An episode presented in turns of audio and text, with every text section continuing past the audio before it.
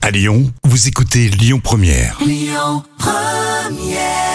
Et belle fin de matinée, c'était sur euh, Lyon Première, Rosaline.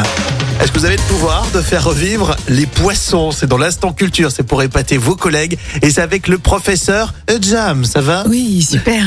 Alors c'est pas de la religion, hein. est-ce qu'on peut faire revivre un poisson qui a été congelé vivant C'est possible vraiment Oui, alors c'est possible. Attention, sous certaines conditions.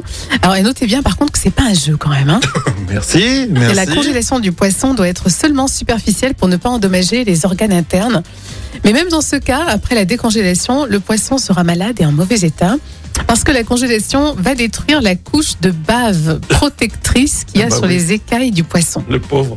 Et cette couche est très importante pour les poissons parce qu'elle les protège des micro-organismes qu'il y a dans l'eau. Et c'est aussi euh, cette couche qui permet de diminuer la résistance de l'eau euh, pendant que le poisson nage. Hum, hum. Donc c'est un jeu à éviter quand même. hein. Ah, j'ai- j'ai- J'attendais une conclusion. Alors déjà, c'est intéressant de savoir qu'il peut revivre. oui, c'est Enfin, vrai. il revit. En tout cas, ce- oui, euh, à Oui. nouveau bouger. Oui. Mais on est d'accord que c'est euh, complètement stupide. Et complètement, ça serait vraiment inutile. ça serait inutile. Merci de cette chronique, euh, Jam. Merci vraiment. Euh, Écoutez votre radio Lyon Première en direct sur l'application Lyon Première, lyonpremière.fr et bien sûr à Lyon sur 90.2 FM et en DAB+.